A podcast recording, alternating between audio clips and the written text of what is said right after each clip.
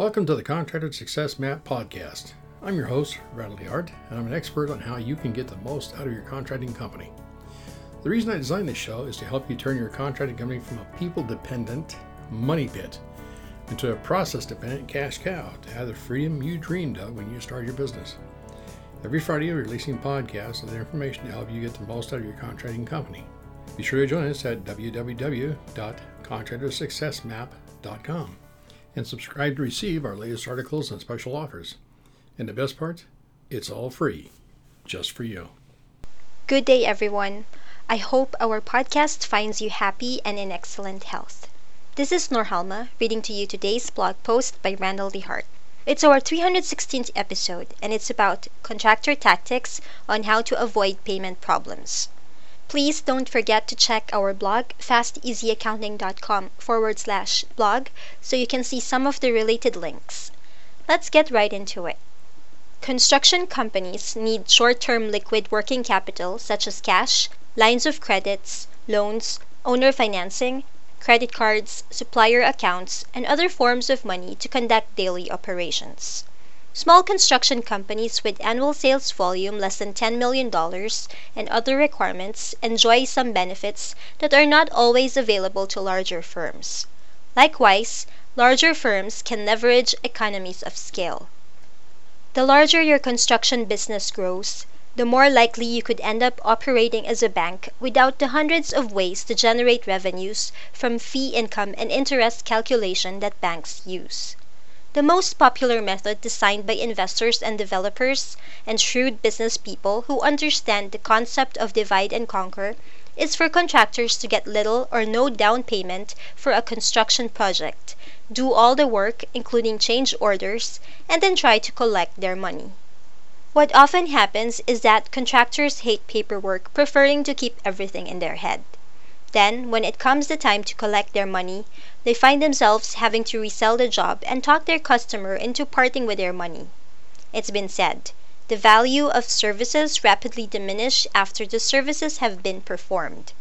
Which is why highly profitable companies like McDonald's gets your money before they deliver your meal. Compare the success and profitability of a McDonald's franchise to most restaurants.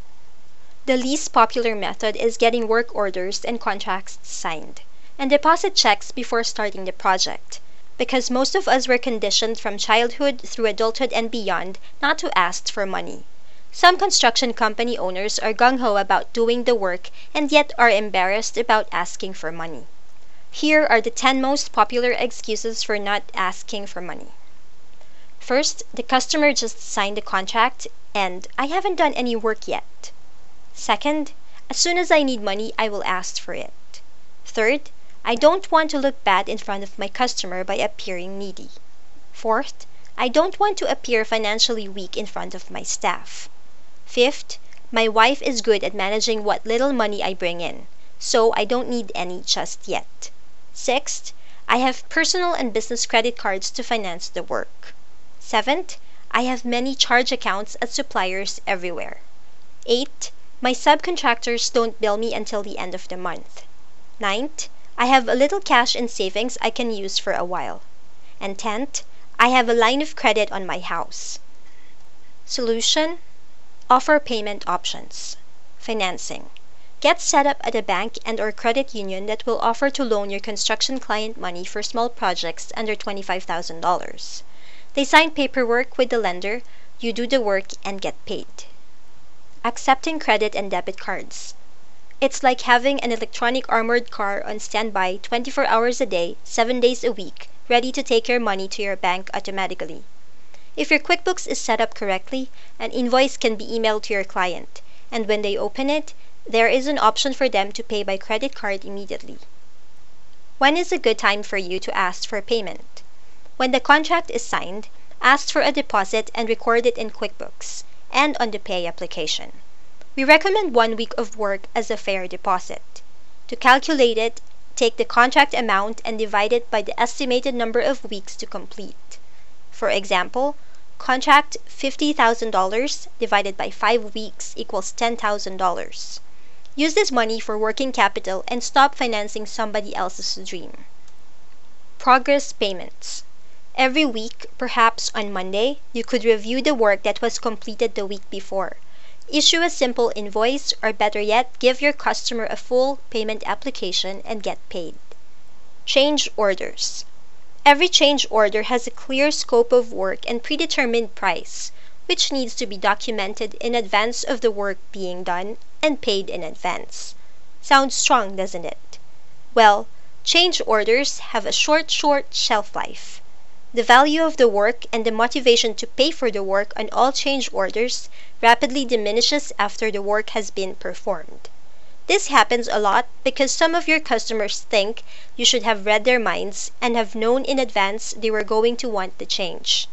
Keep change orders paid early and often, or Christmas may come early for your customer and not at all for you and your family. Final payment. When the work is done, when you prepare the final invoice, you will credit back the deposit and either issue a small refund check or collect a small check. If you did everything right, you did not put any of your money into the project.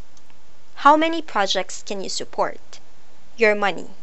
Make a list of all your cash and anything you can turn into cash checkings, savings accounts, credit cards, suppliers' credit limit, home equity line of credit, other lines of credit, kids' college fund, Christmas fund, vacation fund, loose change, gold, silver, jewelry, any other cash or anything that can be converted to cash.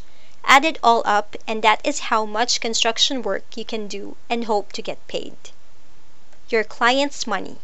If you operate on your client's money, your limits are now determined by your soft assets, business systems, and your hard assets, including equipment and employees.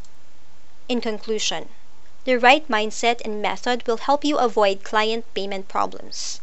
Having owned and operated several construction businesses, I know how vital cash flow is to the success or failure of any business, and especially construction companies like yours.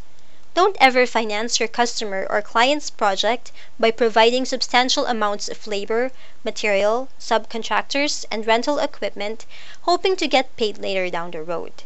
Get enough job deposits and progress payments so that you are always using other people's money (OPM) to pay for your construction projects. And that concludes our episode for this week. If you need help with your construction accounting and bookkeeping, Sharie is here to help you from your frustrations. Her email address is Sharie S H A R I E at fasteasyaccounting.com or give her a call at our toll-free number 1-800-361-1770 or US phone line 206-361-3950. On behalf of Randal and our team here at Fast Easy Accounting, this is Norhalma. Thank you all for listening. Have a wonderful day. And stay tuned for upcoming episodes on how to turn your contracting company into a process dependent cash cow. Bye for now. Thanks for tuning in. You're listening to the Contractor Success Map. If you enjoyed the show, please leave a five star rating and review here on iTunes, and make sure to head over to www.contractorsuccessmap.com to subscribe to receive the latest articles and special offers. If you'd like to discuss your business strategy, simply click on the button labeled Strategy Session. And the best part, it's all free, just for you.